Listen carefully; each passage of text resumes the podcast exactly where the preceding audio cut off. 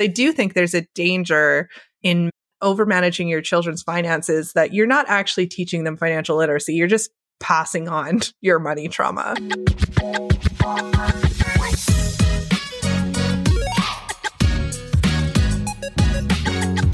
Hi, my name is Alyssa. And my name is Bridget. And you're listening to Money Feels, the podcast where we break down generational financial traumas and help you raise financially savvy children. Yes. That sounds so easy. I think we'll just absolutely nail this. Did I set the bar too high right out of the gate? How can we do that in an hour? I I'm not going to doubt us. I'm confident. I feel good about it. so, before we jump in, how does your money feel today, Alyssa? Uh, actually, I feel really good today. I paid my business taxes yesterday. Good girl. So, getting that out of the way is always a good thing. And I came in right under the wire. Like I had to have them paid by December 31st, and it is December 29th. So they'll be just getting into CRA's hands by my deadline. I used to be terrified of the CRA, but I've learned the CRA is like pretty chill. And if you pay taxes late, the worst thing they do is they charge you like 1% interest per month. Oh, that's not bad. I didn't know what the interest was it's really shockingly low. Maybe it's increased now because interest rates have gone up, but I remember it's like it was very inconsequential. well, and I was like willing to pay. It's not that much to pay them online. Like if you have to pay an extra five dollars at the end of the oh, day, oh, yeah. it's not. That's not a burden, considering what I had to pay in total. How does your money feel today? Uh, really good, actually, because as you know, I had my little financial overview with Rob, who is the right. fee only financial advisor. We always recommend on our podcast. Constantly. He's Rob. Yeah, Rob Engen of Boomer and Echo. And he's also my financial advisor. And I think he's great because I we have a similar mm-hmm. approach to investing and he understands die with zero. So I feel when you have a financial advisor that's aligned with you that way, it makes things easier. And he did like a full report for me and his projections were the same as my projections. So I was like, yay, I actually nice. know what I'm doing. And then because I've kind of been getting flack from my accountant, it was nice to get a second opinion.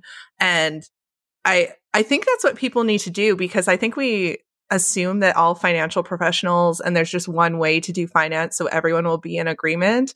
But now my situation is like my accountant, my financial advisor, and me, who are all financial experts. And we all kind of have slightly different approaches because at the end of the day, your accountant is just trying to minimize your taxes. That's yeah, the only thing they try to they do. They don't really consider any other aspect.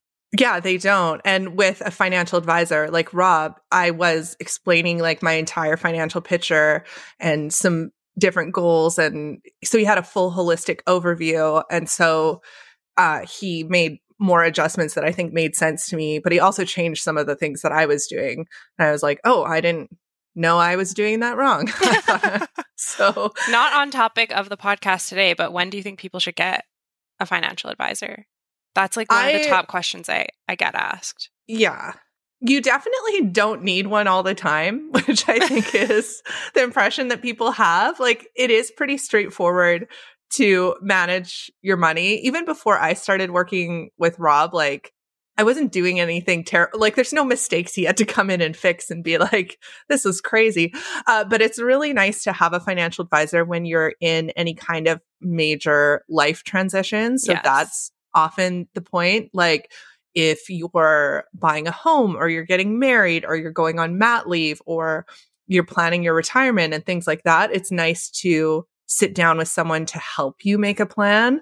And then at that point, you can decide if you want to do annual or even like meetings every two years or something like that. But I definitely don't think you need to sit down with someone like quarterly and no. be like, is everything on track? Because money doesn't really change. Once you set up your systems, you just do what it says. Yeah, I think it, a lot of people feel like they're tied in and they have to do it con- constantly, but it doesn't, it's not that way especially if no. you have a fee based financial planner. Like it's just whenever you feel like you need to check in.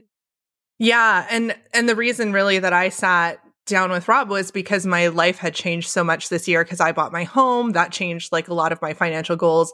And the main questions I was asking him is basically like, what's the best way to like replenish my accounts after I had taken out so much for my down payment? And yeah, we just went over like the next. Well, he did everything up until retirement. And I was like, oh, I don't think that far ahead, Rob. uh, well, you sent me the picture of the chart he made and it was beautiful. So yeah, you do get a lot of fun charts, so that's pretty. That's Which I feel like immediately turns anyone on who loves finances. They're like, "Yes, give me the charts, give me the spreadsheets, baby." okay, we should probably get back on topic. we haven't even started the topic yet. All our topics are money, though, so I feel yeah. like it always goes together. And it's it was a good question to ask. We needed the people needed to know. So, what are we talking about today? I think today we're going to chat about the best ways to set your kids up financially so that they are confident with their money and also learning how to manage those conversations as people who maybe have our own money trauma, right? Yeah, because I think I know I get tons of questions about this, and I imagine you do too, because I think as parents, like you want to do the best for your children. And when we live in a capitalist society, money is really at the center of that. So I always get DMs from people that are like, how do I set up my kids financially? How do I teach them about money? Do I give them allowance? Like all those questions. Yeah, I I remember when I was sitting at my daughter's dance classes, one of the dads, like his kid was like, Well, where does money come from? And I, and he was like, It was, well, it originally came around for ease of trade. And then capitalists turn it into a game. Wow. and I started like laughing under my breath because I was like, honestly, that was a great definition. Oh, yeah, that's. I would have just said the Bank of Canada prints money. that would have been it. But then everyone's always like, "Can't we just print more money?" We we technically can. okay, so the first question I feel like would be helpful for people to know is like how you manage money in your household, so that like how do you talk about money in your household with your daughter? I, okay, this is actually something I really struggle with because I didn't have a good template growing up. Mm-hmm. And I also think that we have always had so many taboos around talking about money. Like, money is often considered an impolite subject to discuss. And I think that even translates to family dynamics where people aren't necessarily that open about their finances. And my daughter, she's only five right now. So I don't know exactly how much to tell her, but we do talk about money. I don't tell her like how much I have or anything like that. Um, but like she knows what it is. And I am weirdly, because I'm a weirdo, uh, trying to explain like socioeconomic class too when we talk about money. So she does know that like some people have a lot of money and some people don't. She understands that you need money to buy things and money comes from work. And that's about, that's where we've gotten to so far in her first five years. That's basically the same for us. I feel like the earlier you talk about it, the better. Yeah. Um, because like I don't want this conversation to be new when my kids are teenagers. Yes. I feel like it's easier to start little conversations as they come up mm-hmm. rather than just avoid it completely. Because I did see one statistic set that says that by age seven, many of your kids' money habits are already set based no, on watching. Seven? Yeah. Isn't that scary? That's so early. so I think it's like they can understand that you're spending money if they go grocery shopping with you, if they see you purchasing things online. I think they see those things happening and they may not understand yeah. them unless you actually talk to them about money. So yeah, same with us. Like we talk about obviously I work from home, so she sees me going into my office every single day mm-hmm. and you know having those kinds of conversations but i don't know it's it's a tough one to navigate when they're this young yeah, I do teach my daughter like when we go out, she knows to like tap to pay for things. Often I will yeah. let her tap to pay at the restaurants. And because I'm such an advocate of like big tips, I explained to her that we always like leave a large tip for the server. So you're right. I guess the, all those things are being internalized when yeah. they're very young. One of the most awkward questions I ever got though is just one day my daughter was like, "Mom, are we rich?" And I didn't know, I didn't know what to say. That's when you were like, well, now we have to talk about socioeconomic class here. I I honestly just said I'm like we have less than some but more than most and I and she was satisfied with that answer. That's a good answer. I think like for us the only things we've done like three things that maybe have set the tone for money with my daughter. She turns 5 in May, so like similar Mhm. age to yours. She has a piggy bank. So Okay. anytime that she's gotten money for her birthday, um, we put it in there. We've taken all of the money out and talked about what each of the coins are and Okay. explained that like she can spend them on whatever she wants. Um, and then we've also gotten gift certificates for her birthdays before too. So we've let her go into the stores with the gift certificates and like explained how much is on the card and then let her find items that fit within that budget. Do you feel like your child has more interest in money because your job is around money or does she not really understand what your work is? I think she knows that I write books and she thinks that's Oh, okay. cool. And I don't think she cares that much. She's actually recently noticed that Nick and I do different work. She said that you and Dada do different jobs. And so like I was kind of like, yes, everyone has a different job. Um and some people do the same things. But yeah, we have different jobs. I thought it was cool that she pointed that out. Oh, that's interesting because my daughter knows I work with money because she's asked me what my job is and I tell her that I help people with their money and I feel like whether for better or for worse, she is more interested in money than other 5-year-olds. Like she's she's very interested in money and now she has an allowance and she loves getting her allowance. She loves counting her allowance. Giving her an allowance has made her so good at math. Alyssa, Yeah. it's so crazy. Like, cause she can add and subtract. And now she's like working on multiplication and she knows how to multiply because of money. That Like, is so early. I know, I know. It's quite horrifying, but because she's five years old, so I give her five dollars a week, and she can multiply by fives like really well because she understands like very clearly like this many groups of five equals this much, and she can count by fives now, and so the her five dollars has really made her excellent I at like math. that. Okay, let's But- talk about allowance then. Okay, You do the rule of thumb, which is like actually what most Canadians do, which is a dollar per week based on their age, right? yeah, a dollar per year of age every week. So she gets five dollars every week because she's five years old. And I'll increase it. And I like it because it's so simple. like it's so easy. And I did start her on it as soon as she turned five. It was on her fifth birthday. And for her, I felt like she was ready again because she's pretty interested in money because she knows it's it's related to my job and she already understands that money is really important in the world because it's how you buy things. so uh, she was ready to get an allowance, but I know like I I know her friends and stuff, and I'm like, oh yeah, maybe some of these kids wouldn't be ready to get an allowance yet. So I do think it depends a little bit on your child's interest, and I think parents are very eager to like teach their children about money, but I think there would be some worry about pushing it too early. Yeah, I think um actually I, I'll share the statistics that I saw about allowances because I feel like people just like to know what others are doing. It's helpful to kind of make your own decisions if you're Everyone wants to know what others are doing. That's why Exactly. our, that's why our podcast works. exactly. Um, so the majority of Canadians don't actually start giving an allowance until the ages of nine to 10.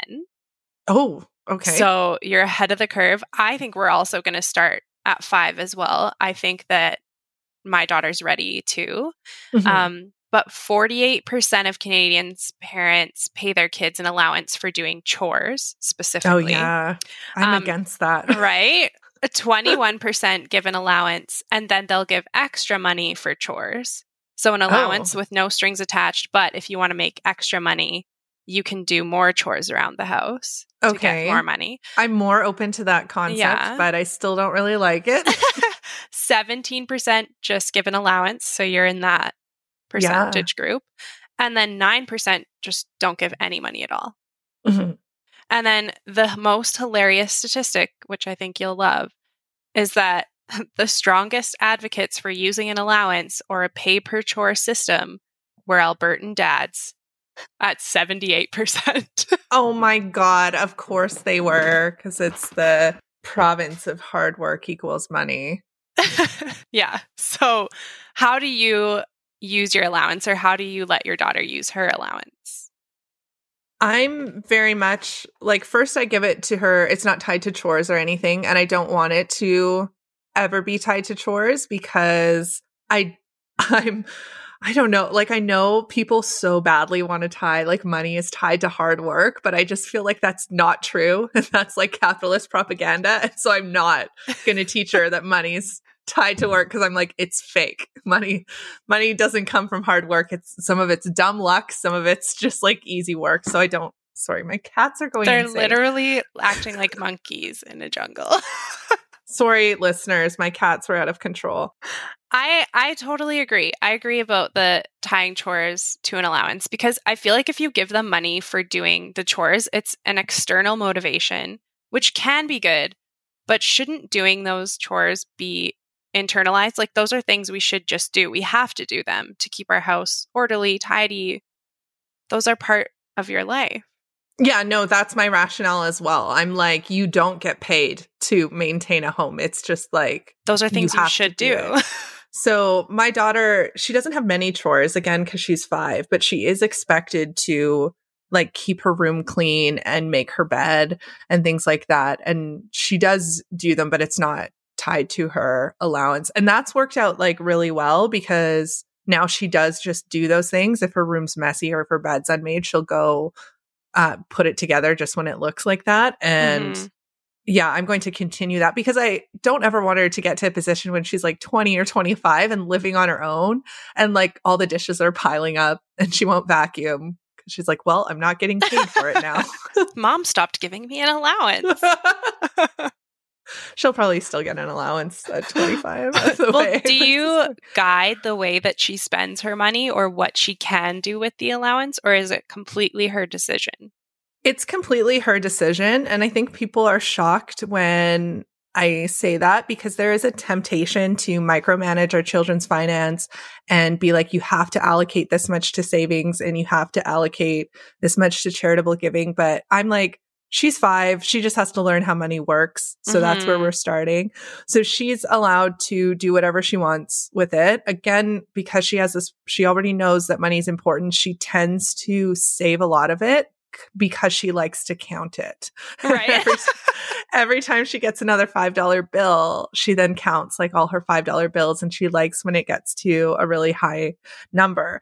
And we've also gone on enough shopping trips because her two favorite stores are Claire's and Dollarama. Aww. And she knows Dollarama, everything is really cheap. You can go there with like one week's allowance and get like two or three things. And Claire's is like ridiculously expensive and overpriced. and I'm quite horrified horrified by how much things cost there, but she loves them. But she knows she has to save up for a few weeks if she wants to go to Claire's. So she does that.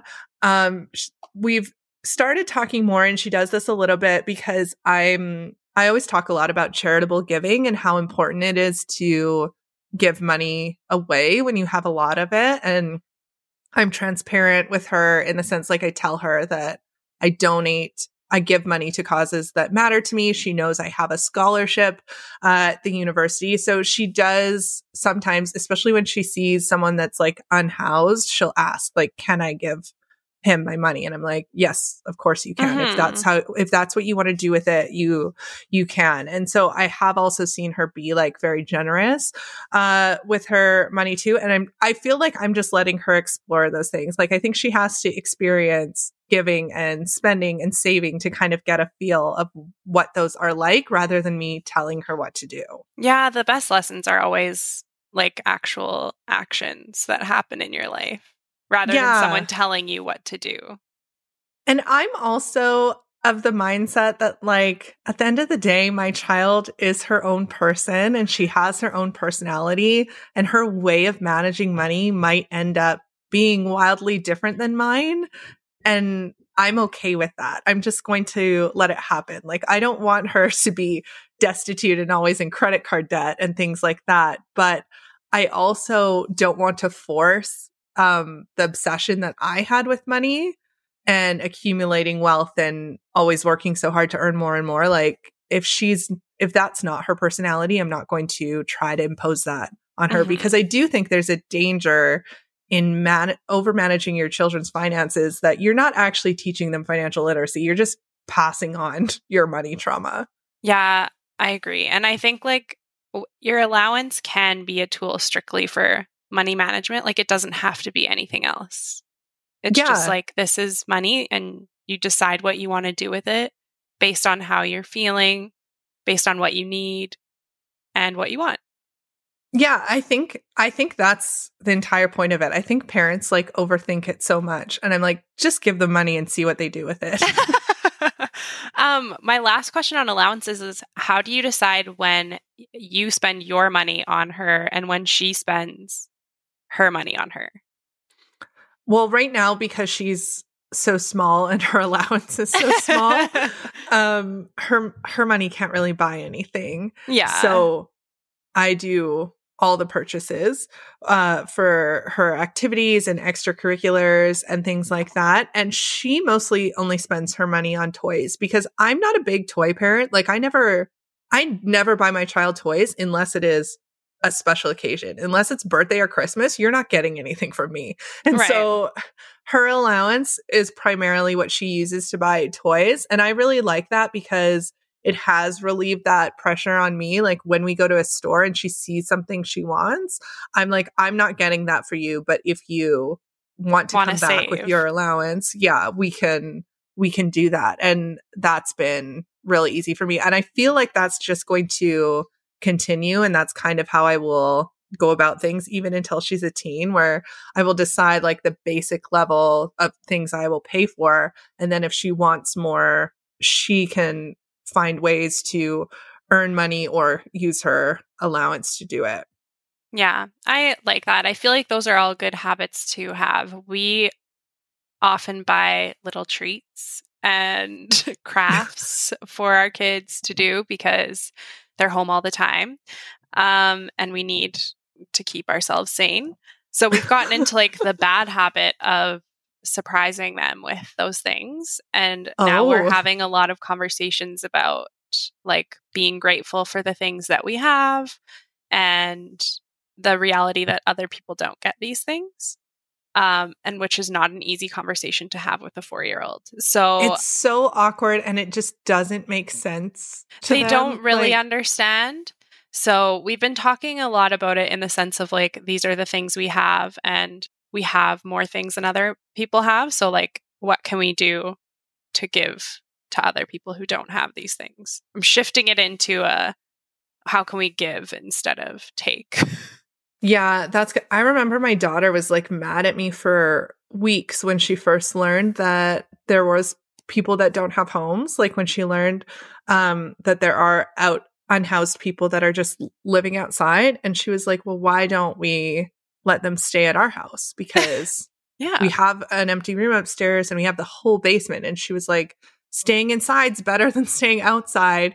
And I was like, yes, but we can't just let strangers into our house. And she was furious. And I think that's the first time that she really grappled with uh, wealth the inequality. System we live. yeah. And how, how big the gap is and how unfair it is. And so she's very cognizant since that happened. I think of like what we have versus others. So I feel like as she grows, I'm hoping she's a socially minded child. But yeah, that was quite jarring for her when I wouldn't let strangers sleep in our basement.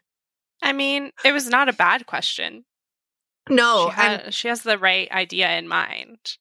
And then, but you can just see like the world doesn't make sense to. She was four, I think, at the time of that, because when you're a kid, your your experience you think is the same experience everyone is have, exactly. having, and then it was like so jarring for her to realize it's different. And then I often don't have good answers because she's like, why do we have more money than other people? And I'm like, oh, do you have an hour and a half? yeah.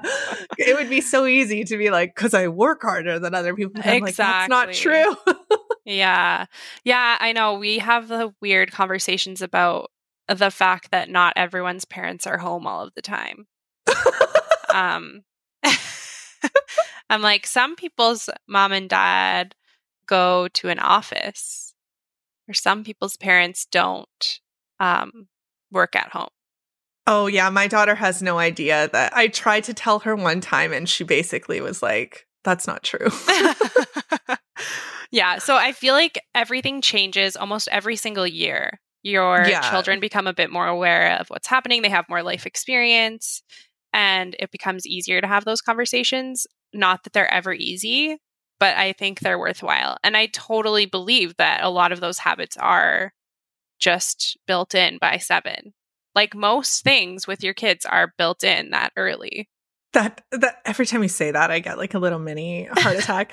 Do you ever worry about your child being spoiled? Because that's something I hear from people a lot that there's some inherent fear that if you give them too much, give them too much allowance or buy them too many things, that they'll be spoiled. I think that can happen. Um, but I don't think it's something I'm necessarily worried about because I know that with life experience comes the understanding that what you have is not what everyone else has. Yeah, I don't even know what the word spoiled any means anymore because people are like, well, I don't want my child to be spoiled and entitled. But what that is depends so much on your household and values. Cause I feel like a lot of what my child has now, I would have considered spoiled when I was younger, but that's because I grew up like so low income. It was just totally inaccessible to yeah. me. Things like she's in like two activities and she does, she gets to go on big, big elaborate vacations and things like that. And I'm like, oh yeah, like so spoiled. But now I'm like, eh, that's just our life. yeah. And like, I want my kids to have the same life I had. So, like, I want them to have all of the same experiences and things that I got because I loved those things. I think that's what I'm struggling with is that my daughter's having a completely different experience than right. I had. And I don't know what the right amount of anything is and what's the most appropriate financial support. And I'm like swinging on the side of being like way, way more generous than what I previously thought. I don't think it matters what you give your child as much as it matters how you explain why you're giving those things to them and actually have conversations about the way the world works. Because oh, if you're just giving them those things, then yeah, they might be like, well, this is normal. Everyone gets this. I should have this. I want more, more, more, more. But if you give them those things and you're still having conversations about what other people experience, then wouldn't mm-hmm. they at least have the knowledge?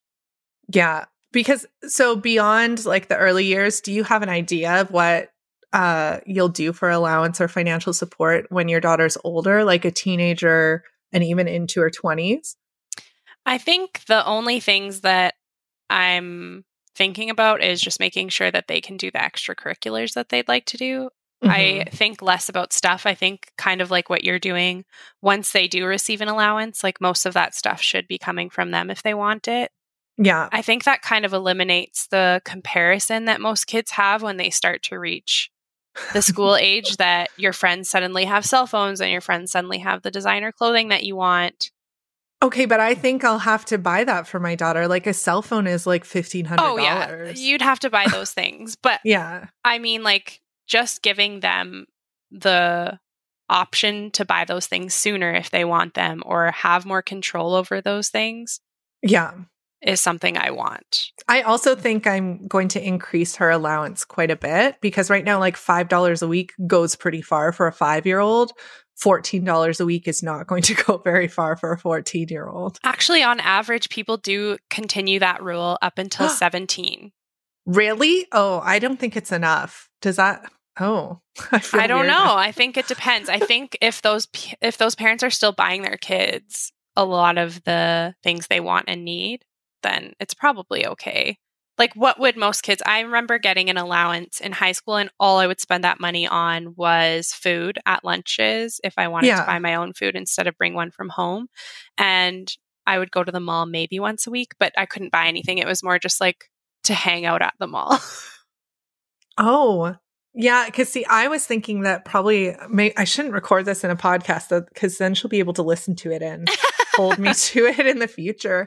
But I was honestly like assuming that by the time my daughter was in high school, I would be giving her like two hundred dollars a month or three Yeah, hundred dollars average a is a hundred dollars a month.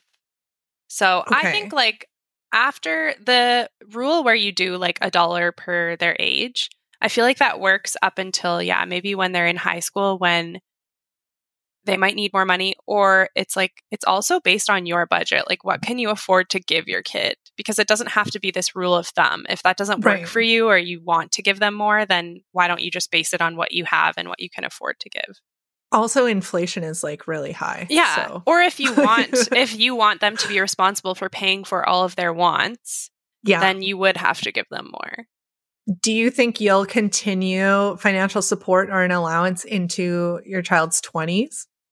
I think i just want my kids to be taken care of and i would do whatever they need I feel the same, which again, this is one of the things that I Is would that have thought was controversial? spoiled. I don't know. Like when I was in my 20s, though, oh my God, when I went to university and I realized other people's university was paid for, I was so angry. I was like, your parents just paid for this for you? I was so mad. I thought everyone was like so spoiled and I struggled so much. And now I'm very much of, I'm like, oh yeah, like I'll pay for her university in full. I'll probably like load her Starbucks card for her every month. I'll probably like buy her groceries every so often. She can stay on my cell phone plan. I'll buy her car. Like it's so ridiculous yeah, now. I had yeah, well, I had all of that privilege. Like my parents did pay for my university and my housing um, when I was Wow. in post secondary. They Mhm. didn't pay for groceries and stuff like that, but I also was on a sports scholarship, so I had enough money to cover those things. Oh, that's awesome. Um, and so like I feel like I want my kids to have the same things because it's less stress. Like you've lived that life where you had to pay for Oh all of my those God. things, and Yeah, it was awful. yeah, I don't want my kids to have to worry about those things. Is it fair that some kids get that and other kids no, don't? know. Nothing in this system is fair. I don't know what to do about that individually, but like you are doing things like you have your scholarship to help other people who need those things that don't have the financial support. Yeah. Okay, so we've talked a lot about what we think about allowances and what we might do in the future. Don't hold us to this, especially if our kids are listening to this in 10 years. um, what is the best way to save and invest for your kids? Because a lot of people message us and ask, like, can I open this account? Can I open an RSP for my kid? So, what would you suggest? Well, people always message me and they're like, How do I set up a trust? And I'm like, uh, is your income like seven hundred thousand dollars a year? Like, well, no. And I'm like, uh, then don't worry about it. Um, because I think again, there's this pressure that a lot of people, especially if they feel like they haven't got their finances sorted out and they're they kind of think it's over for them, but they can do better for their kids. So they're looking for an option.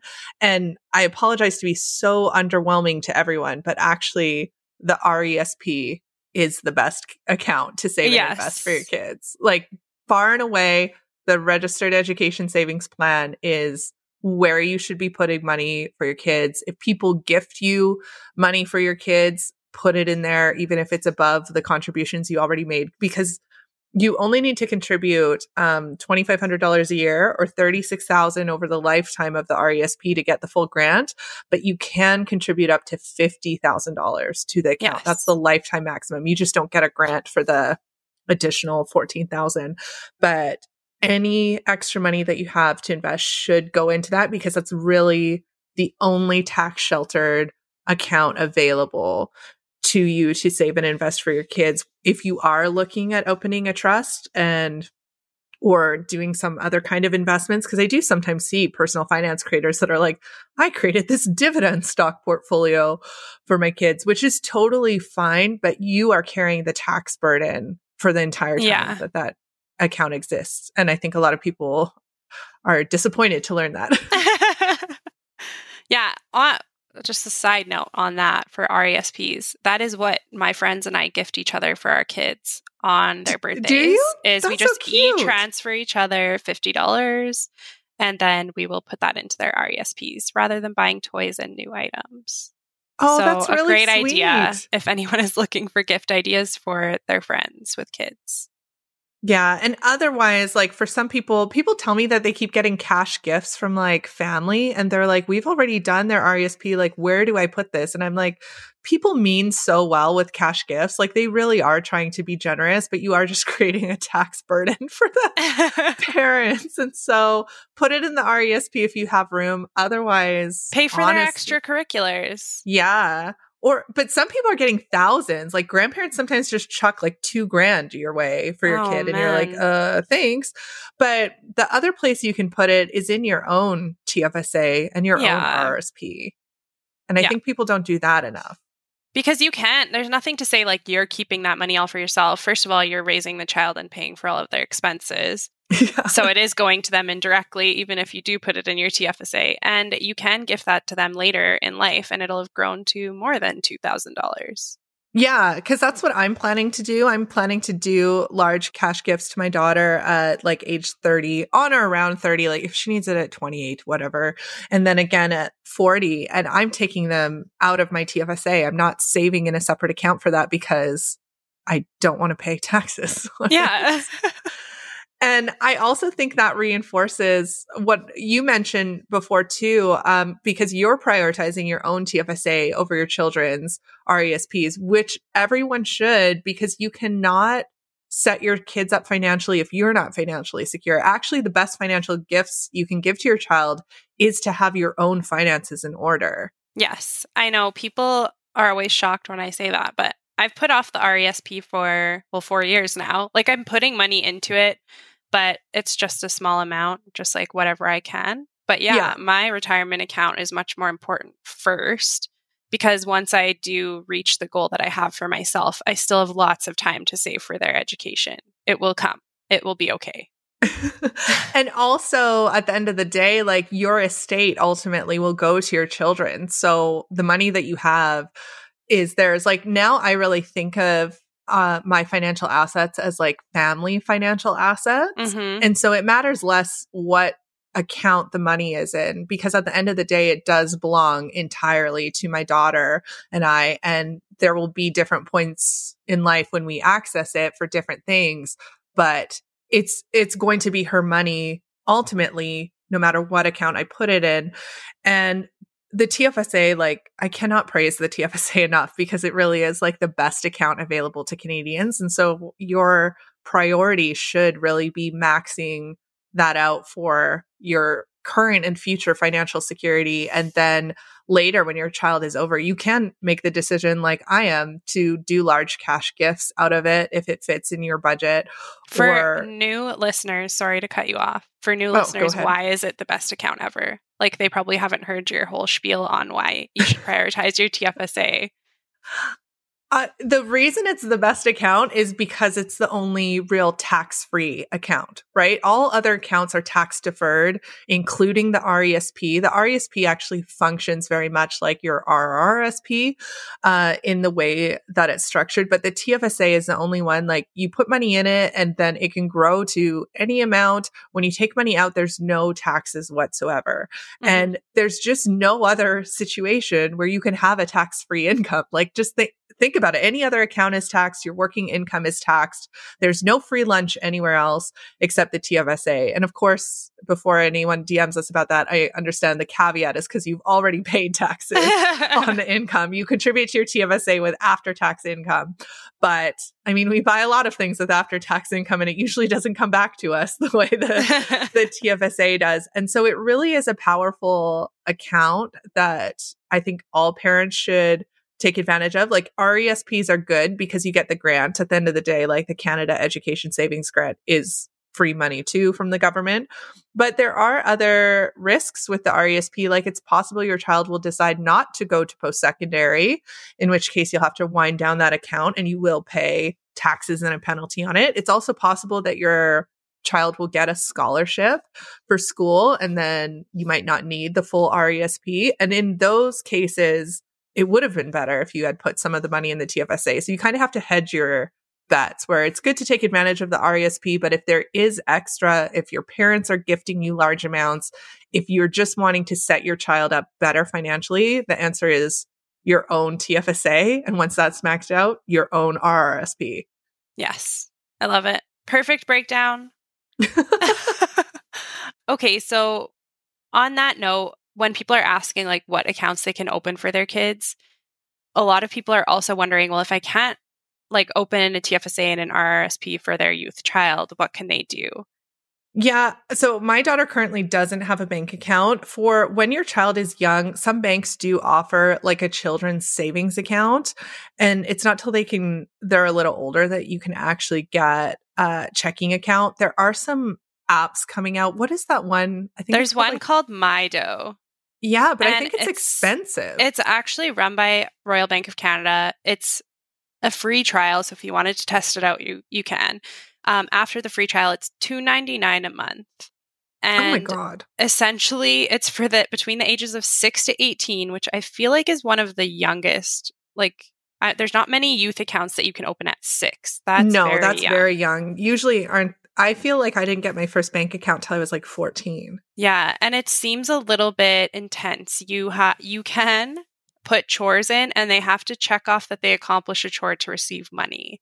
So like oh it's very much the micromanaging. Um, yes, it's a it seems very micromanaging. However, if you are interested in testing it out and seeing if it's a good fit, like the option for a free trial does exist.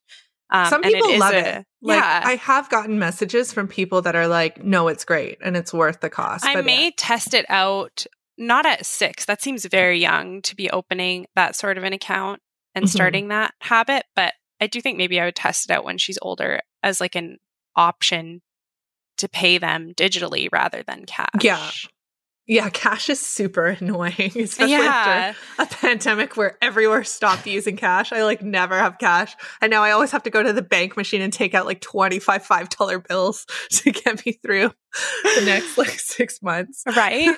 so things like that, I feel like it's really important that we talk more about digital banking than having cash. Like, of course, they need to see cash, feel cash, know what mm. all of mm-hmm. those things are, like what coins are and all of that. But how do you transition into digital banking? That might be one of the options. Yeah, I feel like I won't do that until my daughter's in junior high. And then I think it seems more practical to give her a debit card and just e-transfer yeah. her allowance. And I think that's also when we're going to start having conversations about saving like more deliberately. Like so she'll make mm-hmm. sure she has a mm-hmm. checking and a savings account and we'll yeah. work on that. And most Canadian banks do have those youth accounts. All you need to open them is their SIN number and an ID, which can be like their birth certificate. So Yeah yeah, it's pretty straightforward because uh, I, I still remember getting my first debit card and a checkbook from TD. Yeah. I remember getting the little book that you would take to the ATM to get your bank statements printed on it. and I loved going to see like where I had spent my money. Oh, really? Yeah, it was so I never fun. tracked anything. I basically only got a bank account because I had gotten my first job and I needed direct deposit. And too. I think that I got my first bank account at 12. Like my mom took me oh, as soon as I could open it. And so I I always had it. I only had a savings account. So I couldn't use like a debit card or anything. Okay. Because it was all just locked away. Well, um, technology has changed a lot since then so too, and different. our banking products have changed. Like you used to never tap to pay. No, you no. always had like a pin, and I would always forget my pin. I still I barely forget my pin. I barely transitioned to tap until like last year. I just like was like it's too easy to spend, and then I also avoided having like Apple Pay on my phone, and now I have it, and I'm like I could never go back. It's so convenient. Oh, I had to take Apple Pay off because that made me overspend. Tap to pay is okay okay because I can't tap if it's more than two hundred and fifty dollars. Right. Yeah. So that that slows me down on my spending. But yeah, I will do a bank account like checking and savings when she's in junior high and then start e-transferring her money. And this is also like the age people are always DMing me and they're like, how do I teach my 14 year old to invest in the stock market? Ah, uh, yes and then that's another way I shock people where I'm like, I'm not going to teach my child investing that early. Like, it's just not a priority to me. Even though I like the stock market, I think investing is the best way to build wealth. But I, again, I think introducing it too early can actually negatively impact the interest in it. And also, a 14 year old can't open an investment account. You have to be 18. Right. Well, a lot of people do like the sample investing with their kids where they let them buy a stock in a company of a toy they like. Like I know a lot of people who have been like, you can buy Roblox stock because you really love those toys and then we'll just monitor it over the year and see how it does. And so like there's those examples that you can try, but I totally see what you're saying about like would they even find that interesting? Is it going to make them think that they only buy stocks in what they like or like it's yeah, I'm like, hard. that just teaches stock building, which I will not do. I'll be like, you know what? You just buy some ETFs and we'll call it a day. yeah. And again, like I'm waiting to see how my daughter's interests develop. And I honestly don't want her to be too obsessed with money because I know my obsession with money comes from my own money trauma.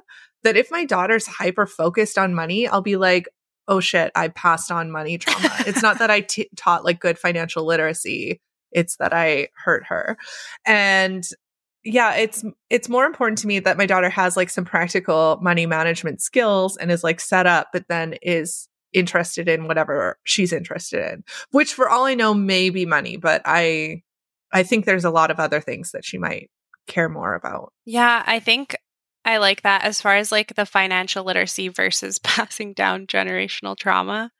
I just really don't want my kids to have any anxiety around money, whether that be talking about it, spending it, saving it, feeling like they don't have enough. Like, I just Mhm. want them to be able to navigate each of those situations with confidence rather than feeling like they're drowning. And so I I'm asking this in the most tactful way possible and I don't mean anything about by it, but just because you're such an anxious person and you do track your money so closely or do the, do they not see that level of involvement that you have like do you worry that your anxiety about money is something you're already teaching them I don't ever talk about my tracking or Oh, like our budget in front of our kids. I talk about earning money and spending money. Um, I haven't talked about like budgeting or anything like that in front of them yet. I think I will, but not in the hypervigilant way that I do for myself because I don't want to pass that on. However, the anxiety ship has sailed. My daughter already has major anxiety. yeah, because I I think I like overcorrect now because it was like so traumatic for me to have so little growing up and to be so stressed about money and see my parents stressed about money that whenever my daughter shows like a hint of financial stress, I feel like I double down quite aggressively on it because if there if something like breaks and she's upset, I'm like, don't worry, we can buy a new one. Mom always has money Mm. for a new one. And I like if anything's expensive, I'm like, it doesn't matter. We have enough. And I just like I'm like, maybe I'm doing this too hard. I think but I we just, do subconsciously like try like the on the note of people worrying that their kids are going to be spoiled. I think like I double down on the being grateful for what we have train. Mhm. Like I'm always like I'm so grateful for our home. Like I love that we live here and that we can afford this and we have this. And I'm now I'm like maybe that's too much. But like I do want be too them- grateful? well, right. So I don't know. I think we're like, we're all just doing the best that we can to navigate our own trauma. And I feel like if you're aware enough to know that you have those sorts of money issues, then that's probably enough. Like, Yeah, it's more so know. when you don't know that you have that money trauma that you will unconsciously pass down those behaviors to your children. If you don't Yeah. acknowledge them within yourself, that's when it'll happen.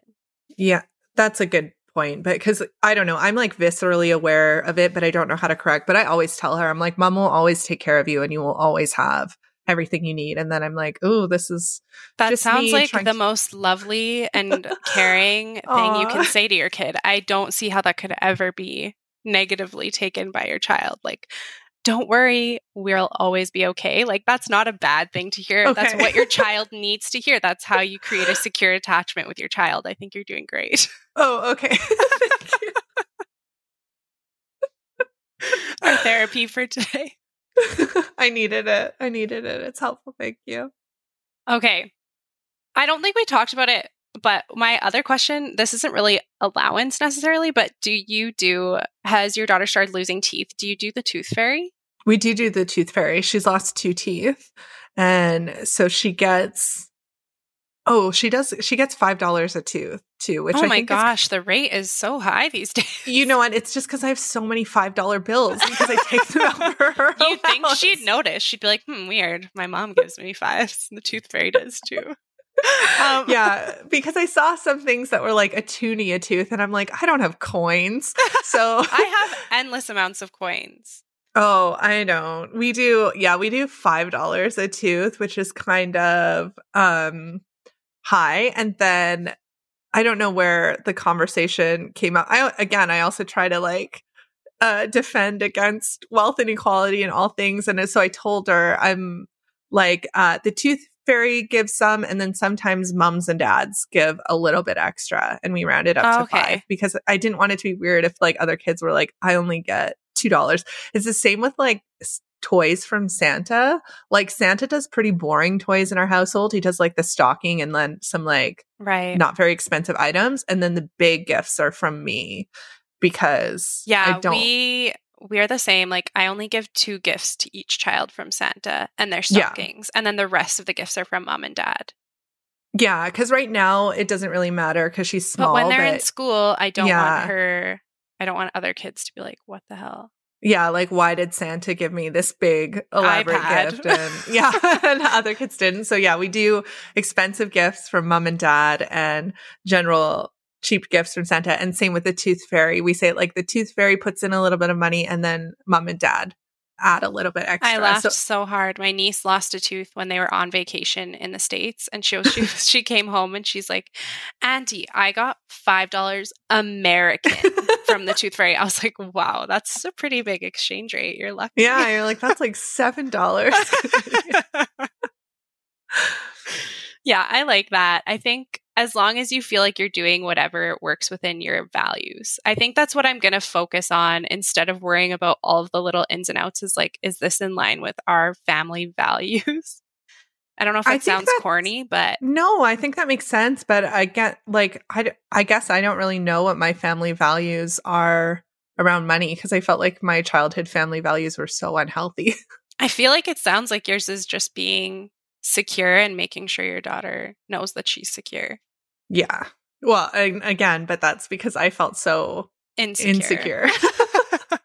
We're all just healing our family trauma as we as we raise our children. I agree. I think it's great. I mean, healing it is better than passing it on. So, That's what every every generation is healing a little bit more so that the next generation can heal a little bit more and one day we'll all be healed. Right? oh, that's so sweet. I like to believe that's possible. Is that how we should end today's episode on a positive note? I love it. It's going into the new year. You're going to always say positive things.